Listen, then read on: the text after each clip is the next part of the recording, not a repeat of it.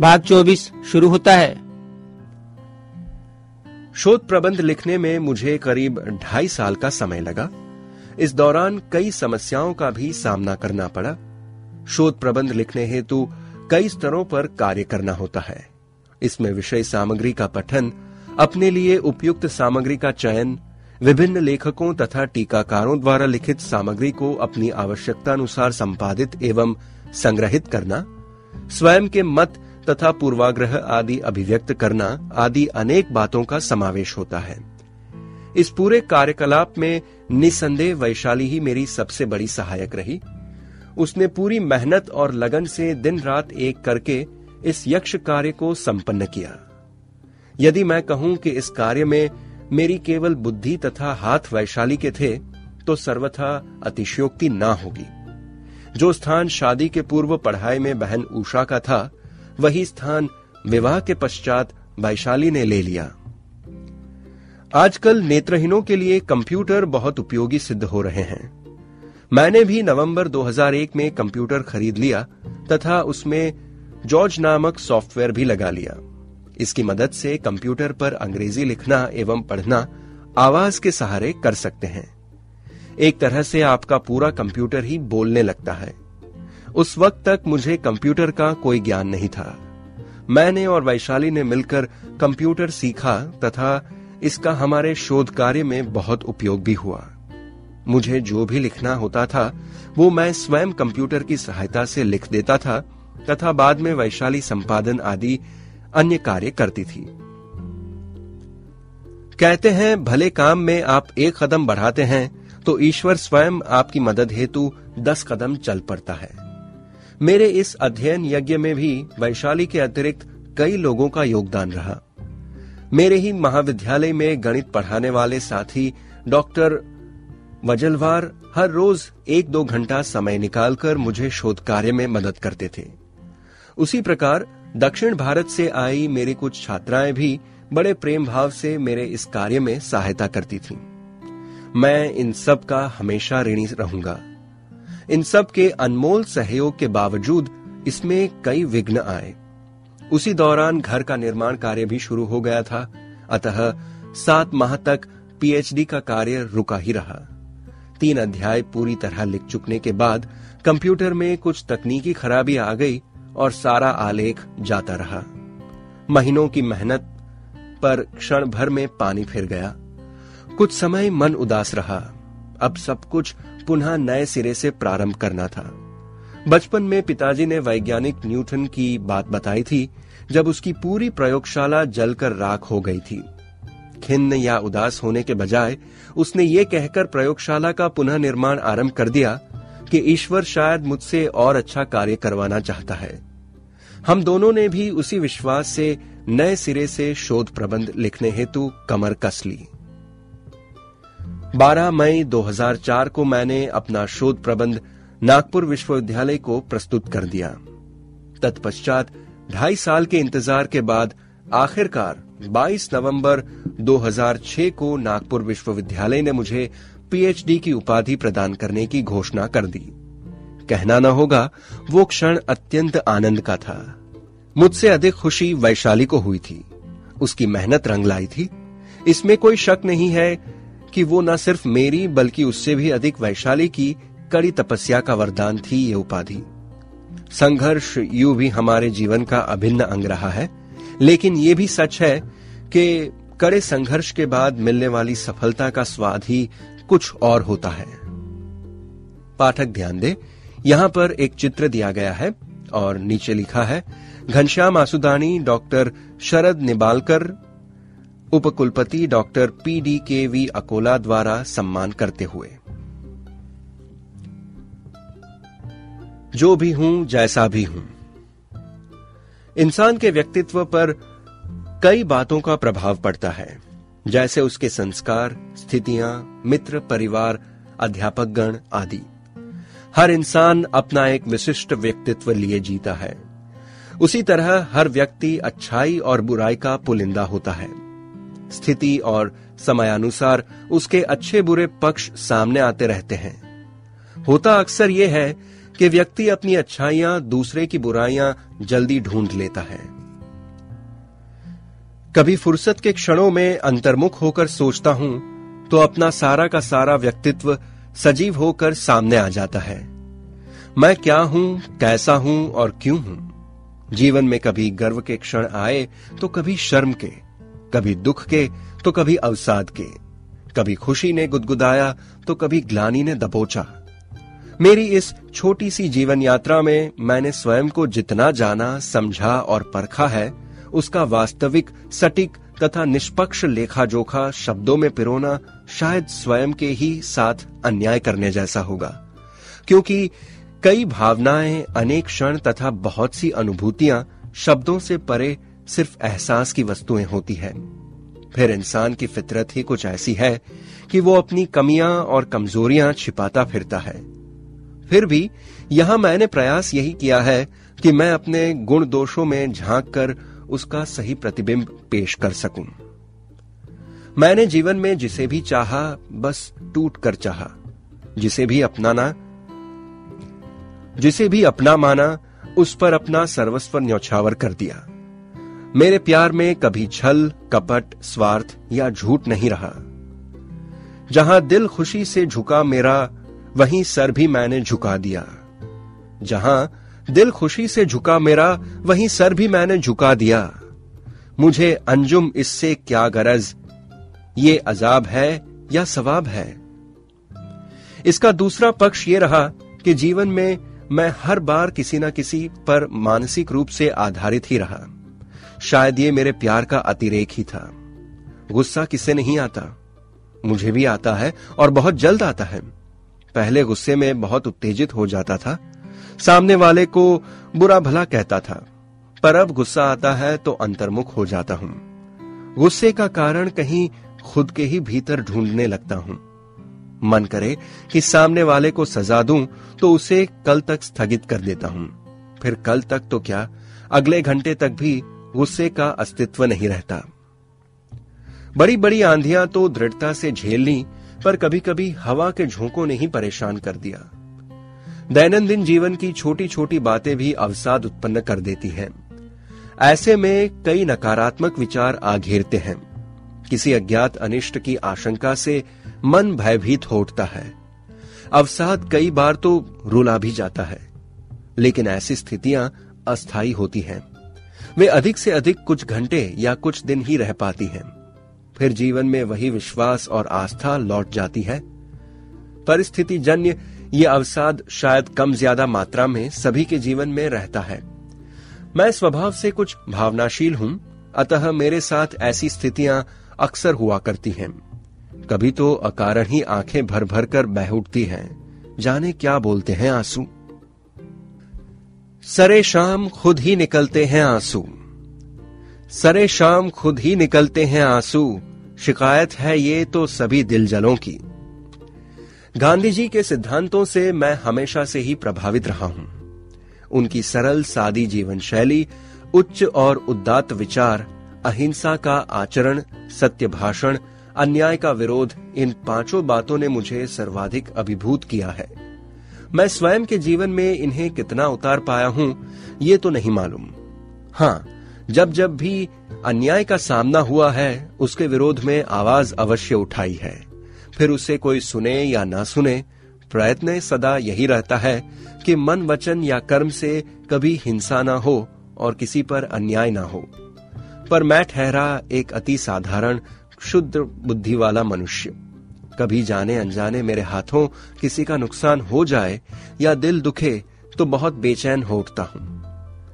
इच्छाओं का अंधड़ इतना शक्तिशाली होता है कि वो इंसान को जड़ से हिला देता है। बुरी इच्छाएँ अक्सर अच्छी भावनाओं पर हावी रहती हैं।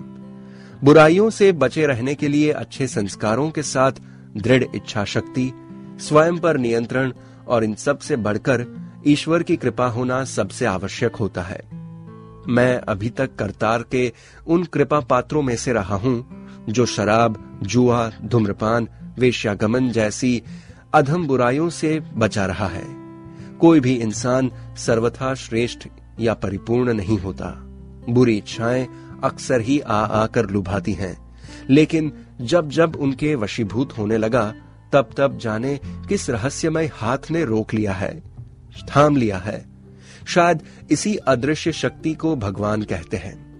जीवन का शेष भाग भी इसी प्रकार बेदाग बीते यही इस चरणों में प्रार्थना है। मैं कोई भी काम करने का निर्णय कर लूँ तो सहज ही पीछे नहीं हटता। हर काम में संकट बाधाएँ आती ही हैं। कदम आगे बढ़ाकर पीछे देखना कायरता है।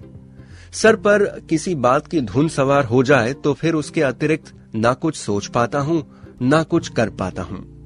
दिन रात उसी एक बात की लगन रहती है। रातों को भी उसी के सपने आते रहते हैं। कार्य संपन्न होने तक एक बेचैनी सी बनी रहती है। तत्पश्चात फल प्राप्ति के लिए बहुत उद्विग्न नहीं होता। गीता की बात हमेशा याद रखता हूँ। कर्म कर, फल की चिंता मिटा दे। मेरे अपने इस छोटे से संसार में पहले माँ, पिताजी भाई बहन थे। अब उसमें पत्नी और बेटी भी समा गए हैं। इस परिधि के बाहर मेरे अस्तित्व का बिखराव नहीं के बराबर है। कई वर्षों तक तो मैं अंतर्मुखी स्वभाव का हुआ करता था। इधर कुछ समय से समाज में स्वयं को अभिव्यक्त करना प्रारंभ किया है। लोगों की नज़रों में यह संकुचित व्यक्तित्व हो सकता है, पर मैं अपनी इस चार दीवारी में खुद को बहुत सुरक्षित और संतुष्ट महसूस करता हूँ। बाहरी दुनिया का छल कपट शायद इसलिए मुझसे, मुझे रास नहीं आता। मेरे वैवाहिक जीवन का केंद्र भी मेरा अपना घर ही है, जिसका केंद्र बिंदु मैं तथा वैशाली और स्वराली उसके दो ध्रुव हैं। संसार संसार के सारे रिश्ते मानो इसी धुरी के आसपास घूमते हों। हम दोनों एक दूसरे के मित्र, हितैषी तथा आलोचक सभी कुछ हैं। घर में जब तक बिटिया नहीं थी, तब हम भी बच्चे भी थे और बड़े भी। घर के छह कमरों में से पाँच अक्सर खाली रहते हैं, क्योंकि हम में से एक जिस भी कमरे में होगा, शेष सभी बरबस वहाँ चले आते हैं। वैशाली यदि रसोई में हो तो मैं भी वहीं समीप खड़ा रहूँगा, या मैं यदि अपने पढ़ाई के कमरे में रहूँ तो वैशाली भी वहीं आकर जम जाएगी। हमारे अस्तित्व के ताने बाने एक दूसरे में कुछ इस तरह बुने हुए हैं कि उन्हें अलग करके देखना शायद संभव ही नहीं। इतनी छोटी सी दुनिया में यदि रिश्तों में दरारें आने लगे, अपने बिछड़ने लगे या अपनापन घटने लगे तो मन उदास हो जाता है। मेरी सोच में आत्माओं का अपनापन संसार की भौतिक बातों से बहुत ऊँचा और उदात्त होता है। जब जब भी रिश्ते चरमराने लगते हैं, तब तब मैंने उन्हें संभालने की कोशिश की है। रहीमन वाला प्रेम का धागा बंधा ही है। रहीमन वाला प्रेम का धागा बंधा ही रहे, यही चाहा है। पर देखता हूँ, जाने क्या होता जा रहा है संसार को, कि गोया हर खुशी कम होती जा रही है। सारी मृदु भावनाएँ मानो सूखती जा रही हैं। स्थान स्थान पर पलक झपकते कांटे उगाते हैं। कबीर की मैली चादर अब शायद चिथड़े हो चली है। कोई उसे सिए भी तो कैसे? सीना चाहा था मैंने बहुत कुछ मगर। सीना चाहा था मैंने बहुत कुछ मगर, प्यार की डोर हाथ से जाती रही। बेखुदी में रखी मैंने उंगली जहाँ। बेखुदी में रखी मैंने उंगली जहाँ, चुप सी गई एक पैनी सुई। जिसे सभी भगवान कहते हैं, उस जिसे सभी भगवान कहते हैं, उसका अस्तित्व है या नहीं, इस बहस में मैं नहीं पढ़ता मेरा अनुभव रहा है कि कोई अज्ञात शक्ति ज़रूर है जो इस संसार का संचालन कर रही है। मुझे तो पग पग पर उसका आभास होता रहा है। दुख में सांत्वना, सुख में साथी, कठिनाई में सहयोग, संकट में प्रोत्साहन कौन देता है? मेहनत करूँ तो फल देता है और पथ से डगमगाने लगूं तो वही सहारा देता है। जब से होश संभाला, हर बार उसी अनंत अदृश्य अस्तित्व को महसूस किया है। ना देखकर भी हर कदम पर उसे देखा है। जीवन में मैं सफल रहा या असफल, इसका फैसला तो मैं नहीं कर सकता। पर हाँ, देने वाले ने मुझे बहुत कुछ दिया। मेरा आंचल ही शायद कहीं कम पड़ता गया। अभी तक जिसने संभाला है, वही आगे भी आधार देगा। बहुत बड़ी बड़ी इच्छाएँ, आकांक्षाएँ ना कभी थीं और ना अब हैं। केवल इतनी प्रार्थना ईश्वर से अवश्य है कि जीवन का अंतिम क्षण अपनों के साथ ही बीते। जिसका हाथ थामा है, उसी की बाहों में दम निकले। जिसे अपना माना है, उसी की गोद में सिर रखकर इस संसार से विदा होना चाहता हूँ। काफ़ी है, अंतिम दस्तक पर खुद दरवाज़ा खोले। एक हाथ जीवन साथी के हाथ में, दूसरा बेटी के सिर पर हो और मन में हो उस करतार की छवि। बस, इसके अतिरिक्त और कुछ मैं नहीं चाहता। सुबह उठकर भगवान से सबका भला तथा रात सोते हुए सबको सद्बुद्धि देने का वरदान माँगता हूँ। कर्म कर्मकांडों और आडंबरों में मेरा कभी विश्वास नहीं रहा है। जीवन का मूल मंत्र सादगी ही रहा है और वही सादगी मेरे पश्चात भी रहे, यही चाहता हूँ। जिस मिट्टी में पैदा हुआ, उसी में विलीन हो जाऊँ। मेरी अंतिम क्रिया के अतिरिक्त कोई भी कर्मकांड न किया जाए। पार्थिव शरीर को अंतिम यात्रा हेतु अग्निदेव को समर्पित करते हुए भी ईश्वर को साक्षी मान एक और वैशाली तथा दूसरी ओर स्वराली, तीसरी ओर भाई विनोद तथा चौथी ओर भाई दिलीप और राजेश विदा करें। इतना बहुत है। तेरा रूप है ये संसार। कहते हैं, इंसान का प्रारब्ध पूर्व निर्धारित होता है। उसे केवल किसी चलचित्र की भांति देखना होता है। हमारे सभी कर्म तथा रिश्ते नाते उसी नियति द्वारा तय किए जाते हैं। ज़िंदगी के फैसले भी बहुत अजीब होते हैं। कभी तो लाख मिन्नतों पर भी टस से मस नहीं होते तो कभी बिन मांगे ही दामन फूलों से भर देते हैं। हम सब उसके रहस्यों को देखते ही रह जाते हैं। विवाह के पश्चात सात वर्ष तक हमारा आँगन सूना ही रहा। न दवा ने असर किया और न दुआ कुछ काम आई। इधर अकेलापन कुछ अधिक ही बढ़ चला था। वीरान सुबह और उदास शामें मानो उल्हाने दिए जाती थीं। सुनसान रातों को अक्सर वैशाली जागी आँखों से दीवारों को ताका करती। उसके अंदर की माँ शून्य में कुछ तलाश करने लगती। उसे अक्सर अपने ही घर के आँगन में किसी नन्हे फरिश्ते की किलकारियों की गूंज सुनाई देने लगती। वो बड़ी तन्मयता से घंटों बैठी उस अदृश्य आवाज़ को सुनती रहती। न जाने कौन उसे आवाज़ देता था। जाने कौन सा तेजस्वी नक्षत्र उससे इशारे करता था कि मैं तुम्हारा हूँ। आओ, मुझे अपने आंचल की छांव दे दो। किसी बच्चे को गोद लेने की बात कई बार सामने आई, लेकिन हर बार हम उसे टालते रहे। कई सवाल आकर खड़े हो जाते थे, जिनके उत्तर खोज पाना संभव नहीं था। हमारी छोटी सी क्षुद्र बुद्धि भला कैसे जानती कि सृजनहार ने किसी नन्ही परी को केवल हमारे लिए ही बनाया है और वो केवल हमारे बुलाने भर की प्रतीक्षा कर रही है। मन में एक अनसुनी और अदृश्य शक्ति उसकी ओर बरबस ही खींचे चली जा रही थी। जब हम दोनों ने स्वयं दैवी पुकार के सामने समर्पण कर दिया तो अपना ये प्रस्ताव माँ के सामने रखा। सत्तर वर्ष की उस वृद्धा ने हमारा ये निर्णय सहर्ष स्वीकार किया तथा आशीर्वाद दिया कि हमारी ये नन्ही कली फूल बनकर सारे संसार को सुरभिमय बना देगी। ईश्वर की इच्छा, माँ का आशीर्वाद तथा हमारे मन की साध की परिणति इसी में थी कि हम किसी को अपना नाम दें। ये निर्णय हमने किसी भी विवशतावश नहीं लिया था। सुनी थी अपने अंदर की आवाज़ और जानी थी उस करतार की इच्छा। मुझे अभी भी याद है वो दिन सारा आकाश बादलों से घिरा था और सुबह से ही हल्की हल्की बौछार हो रही थी। आज हमारा अपनी बिटिया से पहला साक्षात्कार था। कैसी होगी वो? किसके जैसी होगी? क्या बनेगी वो? इन्हीं ख्यालों में खोया था कि मेरी गोदी में एक नाजुक सी, नन्ही सी परी अवतरित हुई। मैंने बरबस ही उसके सिर पर हाथ रख दिया। हम दोनों ने अपनी आँखें मूंद ली। मेरे कानों में कहीं दूर से दादी कलावती का स्वर सुनाई देने लगा। हर कन्या पवित्र होती है, उसमें दोष नहीं ढूंढा करते। क्षीण सा ये स्वर देखते ही देखते इतना तीव्र और विशाल हो गया कि दसों दिशाओं को ही मानो गुंजायमान कर दिया। इसके अतिरिक्त कुछ भी सुनाई नहीं दे रहा था। समाज के तथाकथित मापदंडों से दूर ईश्वर की यह सौगात हमारी गोदी में थी। आँखें खोली तो पाया कि हम दोनों के आंसुओं से उसका नन्हा चेहरा भीग गया था।